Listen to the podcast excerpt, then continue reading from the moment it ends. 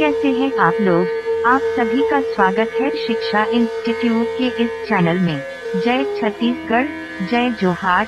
दोस्तों लॉकडाउन जारी है और आपके करियर के लिए हम पूरी तरह से समर्पित हैं। हम आपके लिए लेकर आए हैं छत्तीसगढ़ के लोकोक्तियों की जानकारी। तो चलिए शुरू करते हैं। छत्तीसगढ़ी लोकोक्तियाँ अर्थात खाना। किसी भी प्रदेश की लोकोक्तियाँ उस प्रदेश के लोक जीवन को समझने में सहायता करती है।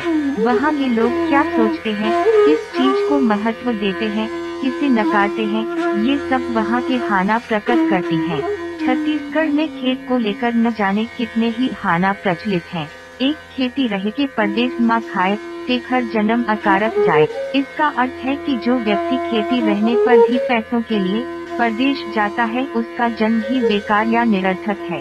दो खेती धान के नाच जब खेले गोतिया ताश जब किसान ताश खेलता रहता है, उसकी खेती स्वाभाविक रूप से नष्ट हो जाती है। इस खाना के माध्यम से किसान अपने बच्चों को बचपन से ताश खेलने से रोकते रहे। ताश भी एक ऐसा खेल है जो कि लोगों को आलसी बना देता है। जबकि खेती करने वालों को बहुत ही कर्मठ होना ज़रूरी है। तीन, पानी न बस के मगर ले बैठ। पानी में रहकर मगरमच्छ से दुश्मनी मोड़ लेना। अर्थात सताधारियों से दुश्मनी मोड़ लेना।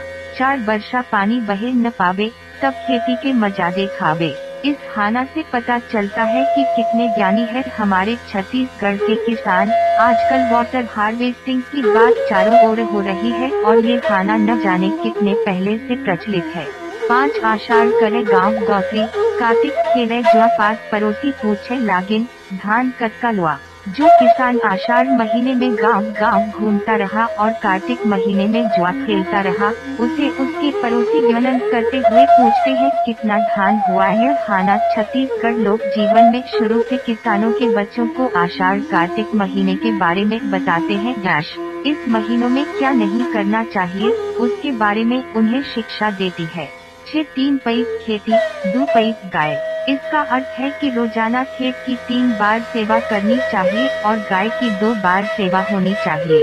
खेत और गाय जो हमारा सहारा है, उसे हमें सेवा करनी चाहिए।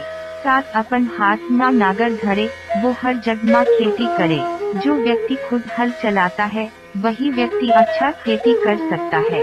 आज कल जो के लिखा करे कचहरी बुरवा जोटे नागर, इस खाना में व्यंग, दुख दोनों ही छिपी है। कलयुग में लड़का ऑफ़िस में काम करने जाता है और उसका बूढ़ा बाप खेत में हल चलाता रहता है।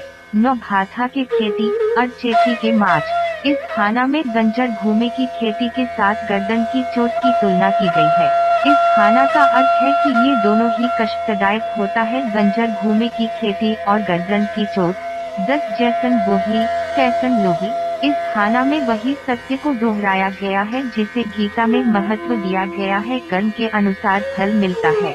ग्यारह, तेल फूल में लिखा बधे, पानी से बाधे धान, खान पान में सगा कुटुम कर बना बधे किसान, इस खाना में बड़े सुंदर तुलनात्मक रूप में ज़िंदगी के हर पहलू को दिखाया गया है। बच्चा बढ़ेगा जब तेल फूल हो। इसी तरह पानी से धान और खाने पीने से कुटुम्बी बढ़ते हैं। उसी तरह किसान तभी बढ़ता है जब वे कर्मठ हो। बारह, तेली के बिला ला खरेखा के साथ। धानी का जो बैल होता है, वह चारा घर में जाने वाले बैलों के झुंड को देखता है और उसमें शामिल होना चाहता है। धानी में बंद नहीं रहना चाहता। तेरह, गेहूँ न बोए राई, जात माँ करे सगाई। गेहूँ के साथ बोना चाहिए, सरसों और उसी तरह विवाह अपनी जाति में करना चाहिए। चौदह, बोरी के बिल, घर या दमाद मरे चाहे बाचे, जोते से काम। जिस तरह मंगनी के बैल की स्थिति अच्छी नहीं होती है, ठीक उसी तरह घर अजवाई की स्थिति अच्छी नहीं होती। पंद्रह रेनसिक ने रेनसिक ढेर खोरत मर मर मरे बदवा, बांधे खाए तुरंत। बैल तो मरते दम तक मेहनत करता रहता है। मेहनत करने से ही बैल को खाना दिया जाता। बहुत मेहनत करने के बाद ही बैल खाता है। और उधर घोड़ा जबकि गधा रहता है, कुछ नहीं करता है, फिर भी उसे खाना मिलता है। यह खाना छत्तीसगढ़ की स्थिति को दिखा रहा है, जहाँ बैल के कारण ही ज़िंदगी चल रही है। सोलह, दार के चौके बेंदरा आओ असार के चौके किसान सही समय में कार्य करने के लिए कहा गया है। इस खाना में नहीं तो वही हालत होगी जो एक बंदर की होती है जो दाल को पकड़ नहीं पाया, या उस किसान की जिसने आषाढ़ में गलती की। सत्रह बोले कुसियार त रहे होशियार जो किसान गन्ना बोता है, उसे बहुत ही होशियार रहना पड़ता है क्योंकि गन्ने को जितनी ज़रूरत है उतना ही पानी देना पड़ता है। अठारह कूट नबे कूट के खे अगर सही समय धान नहीं बोता है तो किसान को कूट कर खाना पड़ता है। उन्नीस एक घाव जब बरसे स्वाति, कुर्मिन पहरे सोने के पाती। यह खाना नक्षत्र संबंधी है। इसका अर्थ है कि अगर स्वाति नक्षत्र में एक बार बारिश हो जाए तो फ़सल अच्छी होती है। बीस धान, पान और खीरा, ये तीनों पानी के कीड़ा इस खाना के माध्यम से बच्चे भी जान जाते हैं कि धान पान और खीरे के लिए बहुत मात्रा में पानी ज़रूरी है। इक्कीस झन माच पुट पुट चार चरेहा धान कुटा। छत्तीसगढ़ है धान का कटोरा, इसीलिए धान संबंधी अनेक लोकोक्तियाँ यहाँ प्रचलित है। इस खाना में कह रहे हैं कि धान कूटते वक्त ध्यान दो और बात करके समय मत नष्ट करो। बाईस, जॉन गरजय तौन बरसे नहरे यह खाना से सभी लोग परिचित है। जो बादल गरजता है, वे बरसता नहीं। तेज संझा के झड़ी बेहनिया के झगड़ा। सुबह अगर झगड़ा शुरू होता है तो वे दिन भर चलता रहता है। और शाम को अगर बारिश शुरू होती है तो रात भर होती रहती है। चौबीस, राम बिन दुख कौन हरे बरखा बिन सागर कौन भरे? भगवान अगर साथ न हो तो दुख कैसे घटेगा? बारिश अगर नहीं होती है तो सागर को कौन भरेगा? पच्चीस पानी न बस के, मगर ले बैठ। ये खाना सभी अचलों में प्रचलित है। बंगाल में, बिहार में। इसका अर्थ है कि पानी में रहकर मगरमच्छ से लड़ाई मोल लेना। छब्बीस। पानी के पार बाधन है। सही समय अगर कार्य न किया जाए तो उसका परिणाम क्या होता है, उसी के बारे में यह खाना प्रचलित है। पानी निकल गया और उसके बाद बाँध डांटते रहो। सताइस पानी पिए छान के, गुरुवार बनावे जान के। पानी छान कर अगर नहीं पिया तो बीमारी होती है। उसी तरह किसी को अगर गुरुवार बनाओ तो पहले अच्छे से जान लो। अट्ठाईस आगू के ध्यान पानी पाए पिछू के चिखला, जो भैंस आगे आगे जाती है, वे भैंस पानी पीती है, पर जो पीछे पीछे आती है, उसे केवल कीचड़ ही मिलता है। उनतीस जियत पिता ना दंगी दंगा, मरे पिता पहुँचावे गंगा। इस खाना के माध्यम से बुज़ुर्गों के साथ कैसे बर्ताव किया जाता, उसे सामने लाया गया है। यह व्यंग के रूप में कहा गया है कि जब पिताजी थे, तब तो उनके साथ बुरी तरह पेश आते थे, उन पर चिल्लाते थे। अब जब वे नहीं रहे, उन्हें गंगा पहुँचाने के लिए व्यवस्था किया जा रहा है। अर्थात पितृभक्त होने का धूम या दिखावा किया जा रहा है। तीस नदिया निहायत संभूत पाए, दरिया निहायत आधा, कुआ निहायत कुछ न पाए सूर्या निहायत व्याधा। अगर नदी में स्नान करो तो पूरा पुण्य मिलेगा। तालाब में स्नान करने से आधा पुण्य मिलेगा। कुएँ में स्नान करने से कुछ नहीं मिलेगा। घर में स्नान करने से तो बीमारी हो जो जाएगी। इकतीस घर कथे आ नदिया कथे जा जा। घर हमसे आने के लिए कहता है, और नदिया हमसे जाने के लिए कहती है। बतीस बहरा के मछली अबर मोट इसका अर्थ है कि गहरे पानी की जो मछली हमें मिल नहीं पाती, वे बड़ी मोटी लगती है। अर्थात जो चीज़ हमें मिल नहीं पाती, वे हमेशा लोभनीय लगती है। पैतीस। लुबाची में सरिया कुनकुन नहीं हो। सरिया यानी तालाब। तालाब का पानी एक जलती लकड़ी से गर्म नहीं होता है। इसका अर्थ है कि बड़ा काम कोई छोटी वस्तु से नहीं होता। चौतीस महानवी के महिमा सिनाद के झोल अल्पा के बारो अल खारून के सोर महानवी की महिमा, शिवनाथ नदी की चौड़ाई अल्पा नदी का रेत और खारून नदी के पानी का बहुत से स्रोत प्रसिद्ध है। हर व्यक्ति अपनी कोई खास बात के लिए प्रसिद्ध होता है। पैंतीस, पहाड़ हर दूरेहा ले सुंदर दिखते। जब हम पहाड़ दूर से देखते हैं तो बहुत सुंदर लगता है। पर नज़दीक जाने से पता चलता है कितना कठिन है पहाड़ पर चढ़ना। छत्तीस राई के पर्वत, अंग पर्वत के राय एदे बूटा कौन करे? दौकी के भाई। छोटी बात को बढ़ा चढ़ा कर कहने की आदत साले स्त्री के भाई में ही होती है। सैतीस बहारी लगाए, आमा के साथ में घरे अगर हम बबूल लगाए तो बबूल ही हमें मिलेगा। आम खाने की इच्छा पूरी नहीं होगी। अड़तीस। रूहा बेंदरा बरती पर अनमोल। जो बंदर बहुत लोभी है, उसके लिए पीपल का फल ही बहुत अनमोल है। उनतालीस, का हरदी के जगमग, का टेसू के फूल का बदरी के छेहा अनु परदेसी के संग।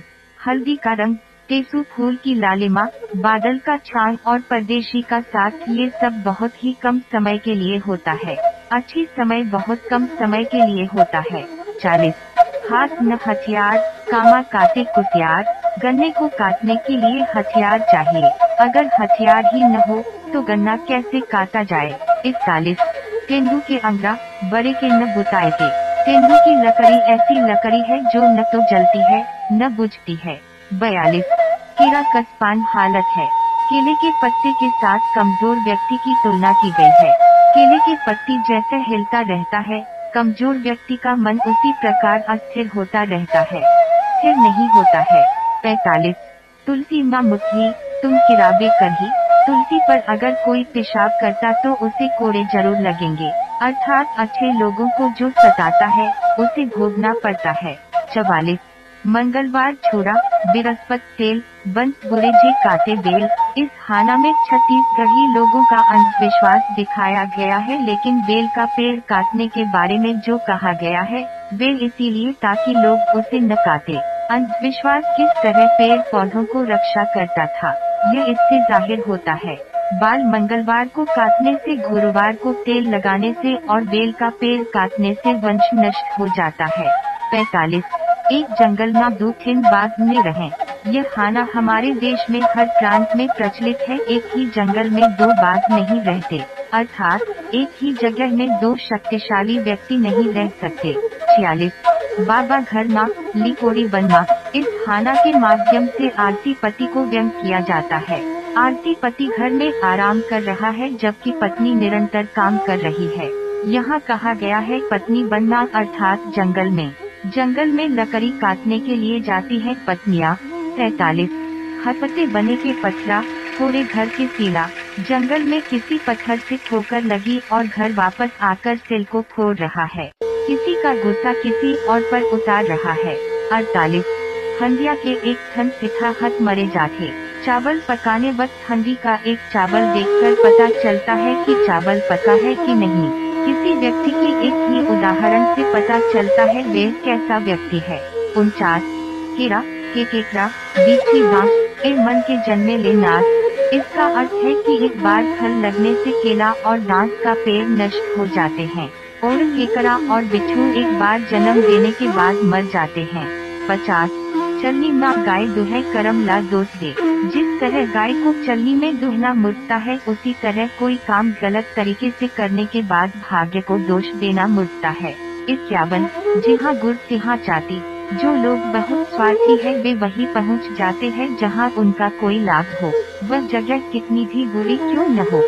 बावन थिनिन थिनिन घंटी बाजे सालिक राम के स्थापना मालपुरा झलका के मसक दिए अपना। ये हाना उन लोगों के बारे में है जो दूसरों की सहायता लेते हैं किसी काम को करने के लिए, और जैसे ही काम खत्म हो जाए, वे लाभ को खुद हट कर ले जाते हैं। तिरपन, कब बबा मरही तक कब बड़ा खावो किसी की मृत्यु के पश्चात जब श्राद्ध होना है तो स्वादिष्ट भोजन बनती है। यहाँ इंतज़ार किया जा रहा है कि कब बबा की मृत्यु हो, और स्वादिष्ट भोजन खाने को मिले। चौवन खून के खून न लदुबा बांधे। लड्डू बनाना थूक के इसका अर्थ है कि जिस तरह थूक के लड्डू नहीं बनते, उसी तरह कोई काम मेहनत के बिना नहीं होता। पचपन, छत्तीसगढ़ के खेरा, मथुरा का पेड़ा जिस तरह मथुरा के पेड़ा प्रसिद्ध है, उसी तरह छत्तीसगढ़ के खेरा। खेरा एक प्रकार की सब्ज़ी है, हर जगह किसी न किसी कारण के लिए प्रसिद्ध है। छपन फोकट के चिबरा भरी भरी खाए गला। जो चीज़ बिना मेहनत करके मिलता है, उसका दुरुपयोग करना। जैसे चिबरा ज़्यादा खाना ठीक नहीं है, पर जब किसी फूकट में चिरा मिला तो ज़्यादा खाकर तबीयत खराब कर दिया। सतावन, बड़े बाप के बेटी भी बिन खिचड़ी न खाए, संगत पड़े भोलानाथ के कंधा बिनत दिन जाए। इसका अर्थ है, सब दिन एक जैसा नहीं होता। जैसे अमीर व्यक्ति की बेटी जो घी के बिना खिचड़ी नहीं खाती थी, अगर उसकी शादी शिव जैसे व्यक्ति से हो तो उसे हर प्रकार का काम करना पड़ता है। अठावन अपन बेकदा लेवे नीत गेहूँ के रोटी तेलगे नीत। अपना बेटा अगर बेवकूफ़ भी हो, तभी अच्छा लगता है। जैसे गेहूँ की रोटी अगर तेली भी हो तो स्वादिष्ट लगता है। उनसठ, बिन रोए दाई दूध नहीं पियावे जब तक हम अपना समस्याएँ व्यक्त नहीं करेंगे, सहायता नहीं मिलती। माँ भी उसी वक्त दूध पिलाती है जब बच्चा रोता है। सात, ररुहाला भाते भात। जो भूखा है, उसे तो चारों ओर भात ही भात दिखता है। जो चीज़ हमें ज़रूरत है, वह चीज़ हमें चारों ओर दिखता है। अर्थात हम उसी के बारे में जो सोचते रहते हैं। एक शख्स थोड़ खाए बहुत बेकारे। थोड़ा सा ही खाकर ज़ोर ज़ोर से डकार लेना। अर्थात थोड़ा से ही काम करके उसके बारे में ज़्यादा बोलना। बासठ, आप रूप भोजन पर रूप श्रृंगार। भोजन करे तो अपनी पसंद के मुताबिक, पर श्रृंगार करे तो दूसरों की रुचि के अनुसार। तिरसठ तोड़ गाड़ी मोड़ कार के बारी। इसका अर्थ कि जब किसी से मोहब्बत होता है उसका हर चीज़ अच्छा लगता है। उसकी गाली भी अच्छी लगती है। जैसे कि कान की बाली अच्छी लगती है।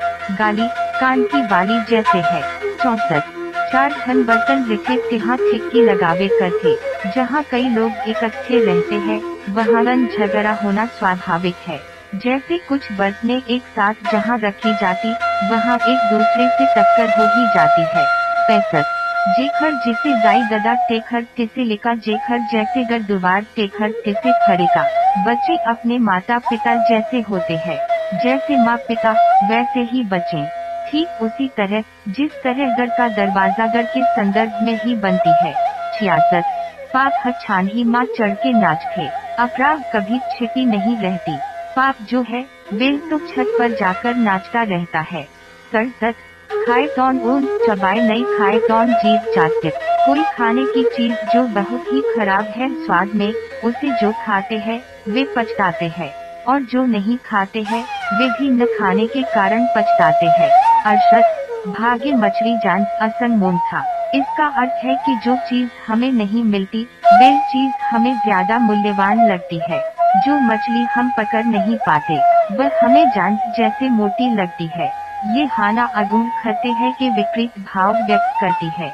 उनहत्तर, यहाँ घर, वहाँ घर पाँच पर विदा कर, लड़कियों की शादी के वक्त ये कही जाती है कि ये भी घर है, वे भी घर है जहाँ लड़की जा रही है। इसीलिए प्रणाम करके लड़की को विदा करो और दुखी मत हो। सत्तर अंधड़ी बर गई सहाय। ये खाना अंधे व्यक्तियों के लिए कही जाती है कि उनके लिए भगवान हमेशा सहाय है। तक अंधड़ा खोजे दो आम की। अंधे व्यक्ति हमेशा आँखें खोजती है, अर्थात हर कोई अपनी मनचाही चीज़ ढूंढती रहती है। बहत्तर खा के मुँह सूते बाँध काहे बैग बसावे गाय। ये खाना स्वास्थ्य के बारे में है और इससे पता चलता है कि लोग कितने ज्ञानी होते हैं। खाना खाने के बाद जो व्यक्ति पेशाब करता है और बाई करवत सोता है, वे व्यक्ति हमेशा निरोग रहता है, और निरोग रहने के कारण बैग की ज़रूरत ही नहीं होती। तिहत्तर रोग बढ़े भोग ले। इसका अर्थ है कि जो व्यक्ति भोग विलास में अपने आप को डुबा देता है, वे व्यक्ति का रोग बढ़ जाता है। इस खाना के माध्यम से लोगों को भोग विलास से दूर रहने के लिए कहा गया है। चौहत्तर बिहलिया उठी जे रोज नहाए, ओला देखी बैग पछताए। जो व्यक्ति रोज नहाता है, उसे देखकर बैग पछताता है, क्योंकि रोज नहाने के कारण उसका स्वास्थ्य निरोग रहता है। पचहत्तर, बासी पानी जे पीते निखरा खाए मोटी दतुअन जे करे से गर बैग न जाए।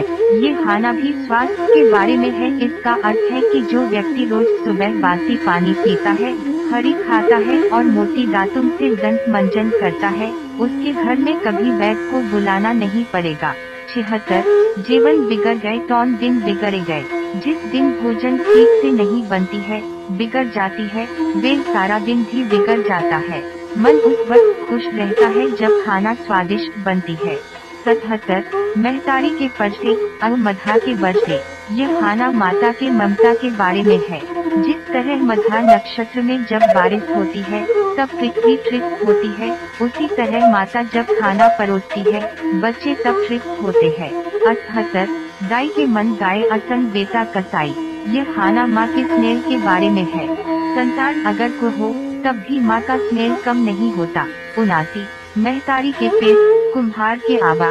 यहाँ माँ के साथ कुम्हार की तुलना करते हुए कहा गया है, माँ लड़का या लड़की किसी को भी जन्म दे सकती है, जिस तरह कुम्हार किसी भी तरह का बर्तन बना सकता है।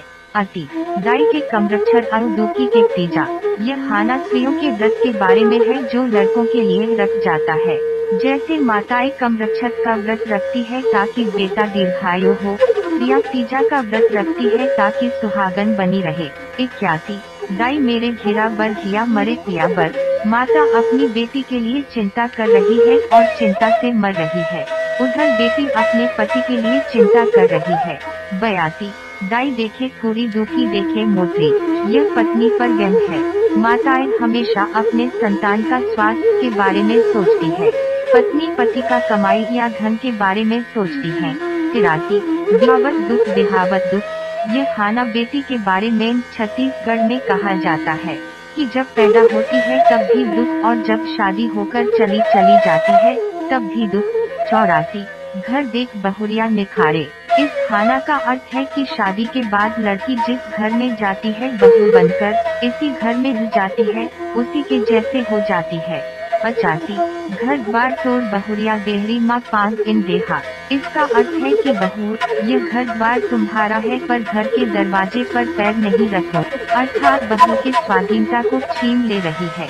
छियासी, सात, नंदा घर ना अनंदा। सास बहू की जब तनावपूर्ण रिश्ता होता, उसी को संकेत देते हुए कह रहे हैं कि जिस घर में सास ननद नहीं है, उस घर में बहू आनंद से रहती है। सतासी। जेखर घर दौकी सियान, शेखर मरे बिहान। इस खाना का अर्थ है कि जिस घर में पत्नी चालाकी करती है, उस घर का पति अधमरा सा हो जाता है। अठासी। रांडी के कुफरी राजा के हाथी दोनों एक बरोबर। जब गरीब विधवा औरत एक मुर्गी चोरी करती है और राजा एक हाथी चोरी करता है तो दोनों एक बराबर है। नवासी, सूत के बने मुत सौत पर ये खाना है कि सौत मृत्यु का कारण बनती है। नबे मरे सौत सताए काट के ननद बिजराए। सौच जो मर चुकी है, वे भी सताती है और काट की ननद भी जीव दिखाती है। इक्यानवे, माटी के भूत दरबाजे काट के सौत बिजरा थे ये खाना भी सौत पर है। इसमें कहा गया है कि मिट्टी के भूत से डर लगता है काट की बनी सौत भी जीव दिखाती है। बानवे बर न बहाव छती बर धान कुटाए अभी तक विवाह ठीक नहीं हुई बर नहीं मिला, पर छठी की तैयारी शुरू हो गई। तिरानवे बर बाप के छोटे हवेदाई के मन मनजला के पुत्रों के बारे में है, ये हाना की बड़ा बेटा जो है, वे पिता को सबसे प्रिय होता है, छोटा बेटा माता को और मनजला बेटा जो है, वे तो सिर्फ़ पैदा होने के लिए हुआ है। चौरानवे, गुरुवार गोसिया एक एक चाय। इस हाना का अर्थ है कि गुरुवार और ईश्वर एक ही है। पिचानवे, रात ही राम तलेगे ही, कौन लेगे ही राम तक ही कौन? इस हाना का अर्थ है कि भगवान जिसे रखेगा, उसे कोई नहीं ले जा सकता और भगवान जिसे ले जाएगा, उसे कोई नहीं रख सकता। छियानवे, भगवान के घर देर है, अंधेर में। ये हाना सभी भाषाओं में प्रचलित है। भगवान के घर देर है, पर अंधेर नहीं है। अर्थात कोई भी व्यक्ति अयाय करने के बाद दंड से नहीं बच सकता। देर से हो, पर अयाई को दंड अवश्य मिलता है। सतानवे माने का देवता नहीं त पाथर। भक्ति श्रद्धा के बारे में है, यह हाना की भक्ति अगर है, मन में तो ईश्वर नज़र आते हैं, और अगर भक्ति नहीं है तो पत्थर दिखाई देती है। अठानवे, जगत कहे भगत बिहा, भगत कहे जगत बिहा। भक्त को देखकर संसार के लोग सोचते हैं कि यह व्यक्ति तो पागल है, और इधर भक्त संसार के लोगों को देखकर सोचता है कि ये लोग तो पागल है। निन्यानवे, पढ़े बरगरण कोठी कीड़ा पड़े तो भीतरी पोथी बाहर से कुछ दिखते हैं, भीतर से कुछ और है। बड़े ग्रंथ पोथी पढ़ते हैं पर अपनी पोथी के भीतर इस तरह गंदा काम करता है कि शरीर में कीड़े पड़ जाते। एक सौ ज़्यादा के जोगी मत उजाड़, जिस आश्रम में बहुत ज़्यादा साधु रहते हैं, वे उजड़ जाता है। अर्थात बहुत लोग रहने से काम बिगड़ जाता है। एक सौ एक, तुथा कर्म के फूथा दोना, जिस व्यक्ति का भाग्य खराब हो गया है, उसका दोना भी थक जाता है। दोना जिसमें कुछ रखी जाती है। एक सौ दो, चलनी न गाय दो है, करम ला दो से दे। चलनी में दुख दुहना है और कहना है कि भाग्य खराब है। अर्थात कोई कार्य ठीक से नहीं करके भाग्य को दोष देना। एक सौ तीन, पाप पुंज लिखे लिरा विधि के लिखा न नेत नहारा। यह हाना भाग्य पर विश्वास रखने वाला है। पहले से ही पाप पुण्य जो लिखा रहता है, हमारे भाग्य में, वही धरती है। भाग्य का लेखन को कोई बदल नहीं सकता। 104 बिना कर्म काम नहीं हो गए इस खाना का अर्थ है कि कोई भी काम बिना भाग्य के नहीं होता। 105 कहाँ जावे भाग्य कर्म जाही आगे? भाग्य से भागकर कहीं भी नहीं जा सकते। भाग्य आगे आगे जाती है। 106 अपन मरे बिना सरग नहीं दिखे। स्वर्ग तभी देख सकते हैं जब हम मरते हैं। अर्थात जब तक हम कार्य न करें तब तक फल नहीं पाते हैं। एक सौ सात, सुने सबके करे मन के जब कोई काम करना है, सबसे पूछकर राय लेनी चाहिए पर आखिर में खुद को ही सोच समझ कर निर्णय लेनी चाहिए। एक सौ आठ, बिखे बिगाड़ी सही। खाली बैठने से अच्छा है कि बिना मजदूरी का काम करना। एक सौ नौ जेला गोथियाए आवे टेकर अंकरी बचाए जेला गोथियाए नहीं आवे टेकर चना धुनाए जो व्यक्ति बात करना जानता है उसकी हर चीज़ बीत जाती है निकृष्री अंकरी भी बीत जाती है पर जो व्यक्ति बात करना नहीं जानता उसका चना भी सर जाता है वह बेच नहीं पाता एक सौ दस धर्म करे ना जुन होए हानि तगु न छारे धर्म के बानी। गर्म के पथ पर चलने से अगर हानि हो तभी भी गर्म का साथ नहीं छोड़ना चाहिए। एक सौ ग्यारह, जिसके लिए ताश शेखर हो नाश जो जुआ खेलता है, उसका नाश होता है।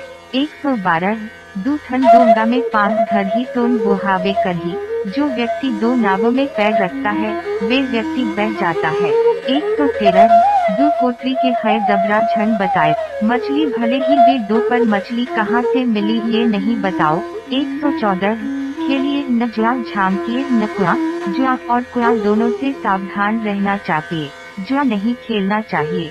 और कुआ में झाँक कर देखना नहीं चाहिए क्योंकि गिरने का संभावना है। एक सौ पंद्रह, कहाई लेकर आई नींद। कहने से करना अच्छा है। एक सौ सोलह, शिकार के बेरा कुतिया गायब। शिकार के वक्त कुत्ता गायब, अर्थात जब ज़रूरत है, तब गायब हो जाना। एक सौ सत्रह, बोखरा के जीव जाए, खबिया बर अलोना किसी की ज़िंदगी जा रही है, और उधर किसी को स्वाद के बारे में चिंता हो रही है। 118 कुकुर के पूछी जब रही तेगा कुत्ते की पूछ हमेशा टेढ़ी रहेगी, अर्थात बुरा व्यक्ति कभी सुधर नहीं सकता। 119 जेखर खाए तेखर गाय जिसका खाते हैं, उसी का गुण गाते हैं। 120 जौन पतली माँ खाए तो नमक छेद करे, जिस बर्तन में खाते हैं, उसी में छेद करते हैं। अर्थात जिससे सहायता मिलती है, उसी से विश्वासघात करते हैं। एक सौ इक्कीस, दुख की जरे हा महिला खून के पीछे। गरम दूध पीते वक्त जो व्यक्ति जल गया हो, वे मथे को भी खून खून कर पीता है। इसका अर्थ है जो व्यक्ति चोट खाया हो, वे हर कदम सावधानी से रखता है। 122 कबड्डी खेल नीम के तेल, नीम का तेल जैसे रोग निवारक होता है। उसी तरह कबड्डी का खेल भी लाभदायक होता है। एक सौ तेईस, बैरी बर ऊंच सीधा दुश्मन के ऊँचा आसन अर्थात दुश्मन को सम्मान देकर जीता जाता है। एक सौ चौबीस बाप मारे कूद साथी दे। इसका अर्थ है कि दोषी को निर्दोष साबित करना। पिता मारता है और पुत्र साक्षी देता है। एक सौ पच्चीस। ससुराल सुख के साथ जब रहे दिन दो चार, ससुराल में कम दिन रहने से इज़्ज़त मिलती है। एक सौ छब्बीस। परदेश जमाई राजा बराबेरा गाँव जमाई आधा घर जमाई गधा बरोबर जब मर्ज़ी तब लाडा।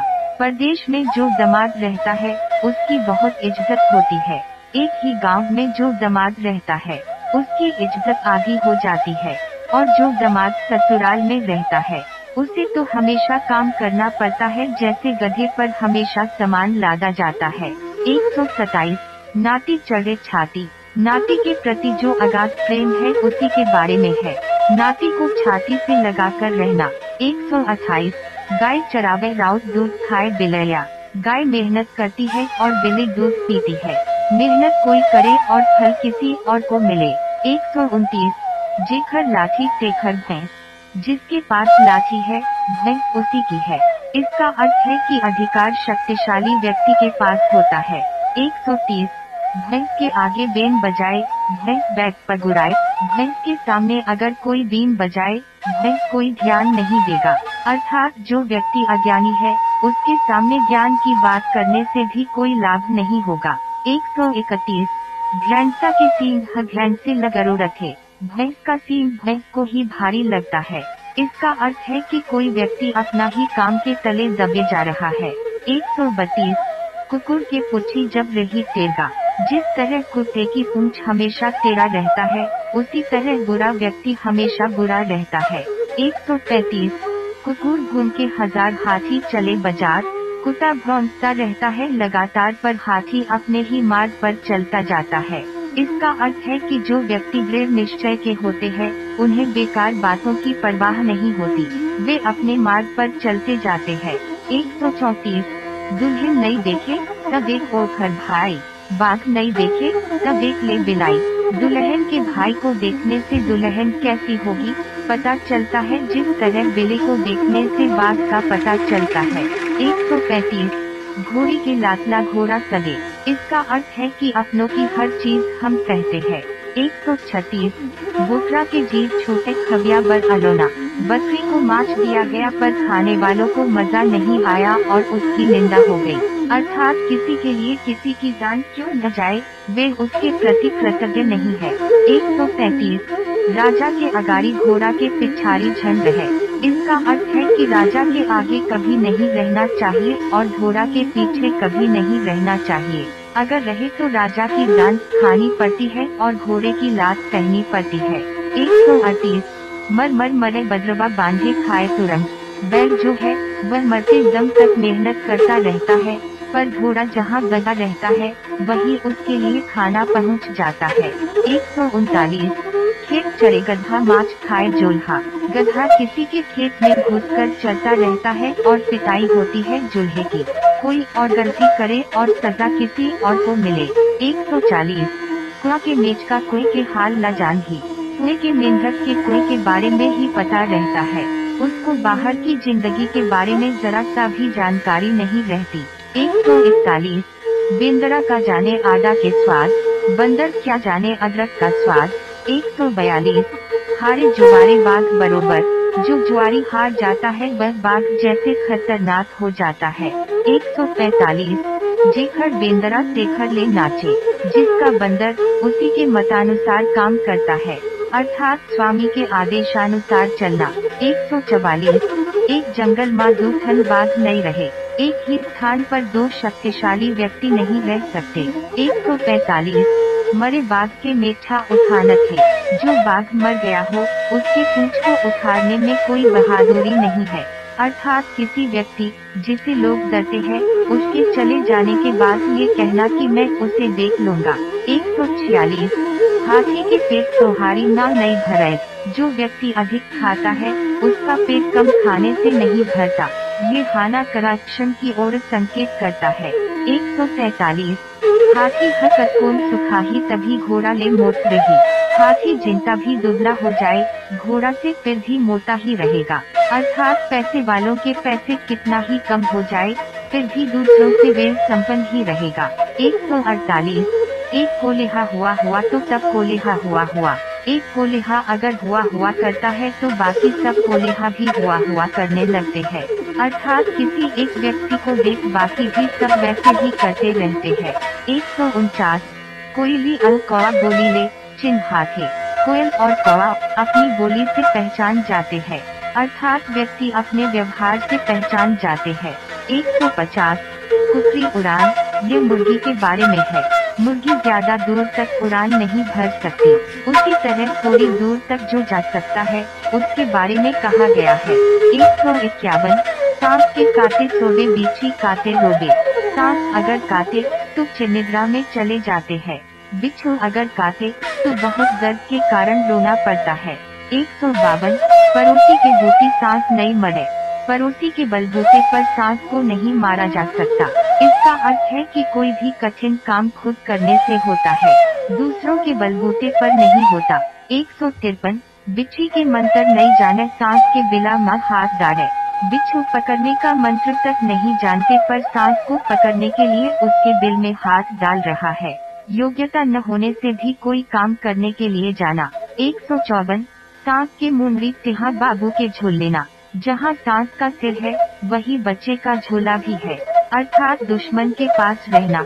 इस तरह के महत्वपूर्ण अपडेट लगातार अपने मोबाइल पर प्राप्त करने के लिए तथा सभी विषयों के वीडियोस और अन्य जानकारी प्राप्त करने के लिए हमारे YouTube चैनल शिक्षा इंस्टीट्यूट को सब्सक्राइब करें। हमारे podcasting channel Kuku F M Khabri व एंकर एफ़ एम में जुड़े हमारे टेलीग्राम चैनल पीएसी सामाय ज्ञान से अवश्य जुड़े। नियमित अपडेट के लिए शिक्षा इंस्टीट्यूट के व्हाट्सएप ब्रॉडकास्ट लिस्ट में जुड़े। इसके लिए मैसेजर में अपना मोबाइल नंबर दे या व्हाट्सएप करें seven zero four seven seven seven seven seven zero six पर। धन्यवाद। कैसे हैं आप लोग? आप सभी का स्वागत है शिक्षा इंस्टीट्यूट के इस चैनल में। जय छत्तीसगढ़, जय जोहार। दोस्तों लॉकडाउन जारी है और आपके कैरियर के लिए हम पूरी तरह से समर्पित हैं। हम आपके लिए लेकर आए हैं छत्तीसगढ़ के बस्तर से पिंडियों की जानकारी। तो चलिए शुरू करते हैं। चित्रकूट की गहराइयों में यहाँ प्रकृति गढ़ती है पिंडी। भारत का न्याग्रा के नाम से चर्चित बस्तर के विशाल चित्रकूट जलप्रपात की गहराइयों में प्रकृति शिवलिंग के लिए पिंडिया भी गढ़ती है। इसे कुरुक जाति के ग्रामीण भांति से एकत्र करते हैं और उन लोगों को ससम्मान भेंट कर देते हैं जो शिवालय बनाने जा रहे हैं। चित्रकूट के निवासियों का कहना है कि प्रपात के नीचे से प्राप्त पिंडियों से बस्तर सहित विभिन्न जिलों में एक हज़ार से अधिक शिवालय बन चुके हैं। यह भी बताना लाजिमी है चित्रकूट से प्राप्त पिंडियों के लिए जलहरी बनाने का कार्य वर्षों से घाट लोहंगा परचनपाल देउरगांव एकतागुरा, ताकरागुरा आदि के शिल्पी करते आ रहे हैं। हज़ारों वर्षों में हुआ है इनका निर्माण। बस्तर में इंद्रावती नदी पर विश्वविख्यात चित्रकूट जलप्रपात है। प्रपात के नीचे पानी की गहराई करीब पिचानवे फीट है। यही पिंडियों का निर्माण होता है। पीजी कॉलेज के भूगर्भ विभागाध्यक्ष अमिताशु झा बताते हैं कि नदियों में पत्थरों के टुकड़े सैकड़ों किलोमीटर दूर से पानी के वेग के साथ आपस में टकराते हुए आते हैं और जलप्रपात के नीचे गिर लगातार घर्षण करते रहते हैं। यह प्रक्रिया सैकड़ों वर्षों तक जारी रहती है। बारिश के दिनों में जलप्रपात के नीचे जब पानी की विशाल जलधारा तेज़ी से गिरती है तो यह अंडाकार पत्थर गहराइयों से उछलकर घातियों में दूर तक फैल जाते हैं। ऐसे अंडाकार या गोल पत्थरों को हम श्रद्धा से शिवलिंग या पिंडी कहते हैं। कुरुप करते हैं। इन पिंडियों का संग्रह घूमरमुन पारा चित्रकूट में निवासरत कुरुक जाति के मच्छेरे इंद्रावती में मत्स्याखेत करते हैं। यही कुरुक घाटी में दूर तक बिखरे अंडाकार पत्थरों को एकत्र कर ऊपर ला नियत स्थान पर रखते हैं। यह कार्य वर्षों से करते आ रहे हैं और गोल पत्थरों को इंद्रावती की भेंट मानते हैं। आसपास के लोग ससम्मान ले जाते हैं पिंडी। आसपास के जो व्यक्ति विशेष या समाज अपने घर या बस्ती में शिवालय बनवाते हैं अधिकांश चित्रकोट से ही पिंडी ले जाते हैं, चूँकि संगमरमर की पिंडी काफ़ी महँगी होती है। पिंडी पाने की प्रक्रिया बड़ी सरल है। पिंडी निकालने वाले कुरुप को भेंट स्वरूप 101 रुपए व एक धोती दो और पिंडी प्राप्त कर लो। पाँच गाँवों में जलहरी निर्माण का कार्य किया जाता है। चित्रकूट से प्राप्त पिंडियों को शिवलिंग का स्वरूप देने के लिए जलहरी की आवश्यकता होती है। जलहरी बनाने का कार्य घाट लोहंगा सहित पाँच गाँवों के दर्जनों शिल्पी वर्षों से करते आ रहे हैं, जो लोग पत्थरों से निर्मित महँगे जलहरी नहीं बनवा पाते। वे सीमेंट से जलहरी बना पिंडी स्थापित कर देते हैं। चित्रकूट ने हज़ारों पिंडी दिए हैं अब तक। चित्रकूट से पिंडी ले जाने का कार्य वर्षों से जारी है। बस्तर के अलावा दूरस्थ स्थानों से आए लोग भी शिवालय बनाने के उद्देश्य से चित्रकूट से सैकड़ों पिंडिया ले गए हैं। बस्तर के लगभग हर गाँव के शिवालय में चित्रकूट से प्राप्त पिंडिया ही स्थापित की गई हैं। एक अनुमान है कि बीते 50 वर्षों में बस्तर तथा आसपास के जिलों में एक हज़ार से अधिक स्थानों में चित्रकोट की पिंडियों से ही शिवालय बनाए गए हैं पिंडियों से यहाँ के लोगों को रोज़गार भी मिलता है घाट लोहंगा के शिल्पी काशीराम नाग पर चंदपाल के मायाराम देउरगांव के सदाराम और एकतागुरा के मांझी बघेल बताते हैं कि चित्रकोट से प्राप्त पिंडियों के लिए जलहरी गढ़ने का कार्य करते हैं। कुछ शिल्पी चित्रकोट से पिंडी लाकर तथा उसे स्वयं गढ़े जलहरी में स्थापित कर पूर्ण शिवलिंग के रूप में बेचते हैं। इस कार्य को वे पीढ़ी दर पीढ़ी करते आ रहे हैं।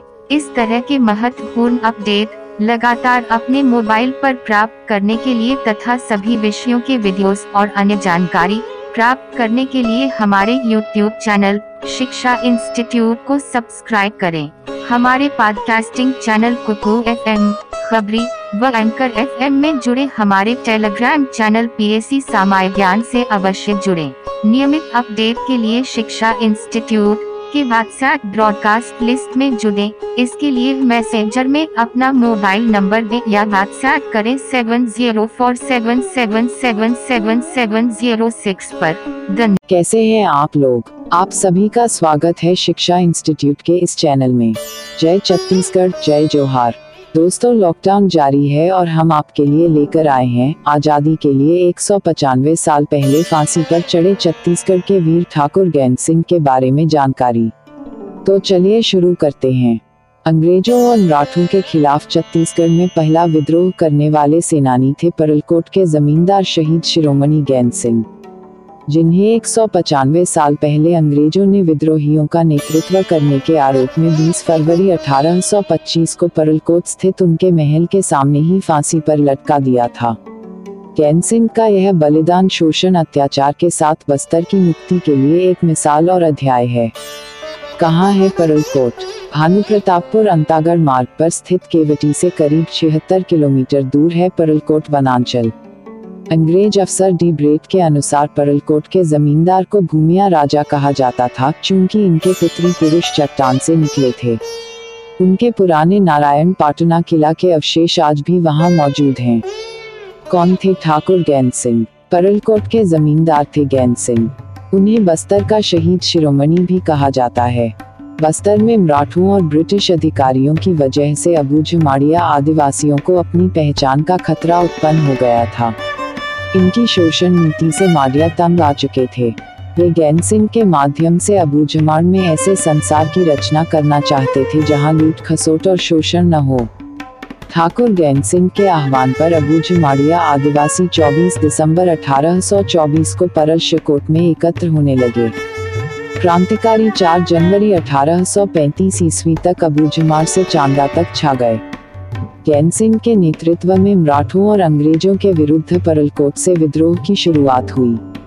विद्रोहियों ने सबसे पहले मराठों को रसद की पूर्ति करने वाले बंजारों को लूटा, फिर मराठा तथा अंग्रेज़ अधिकारियों पर घात लगाना प्रारंभ कर दिया। माड़िया घावड़ा वृक्ष की टहनियों को विद्रोह के संकेत के रूप में एक स्थान से दूसरे स्थान पर भेजते थे।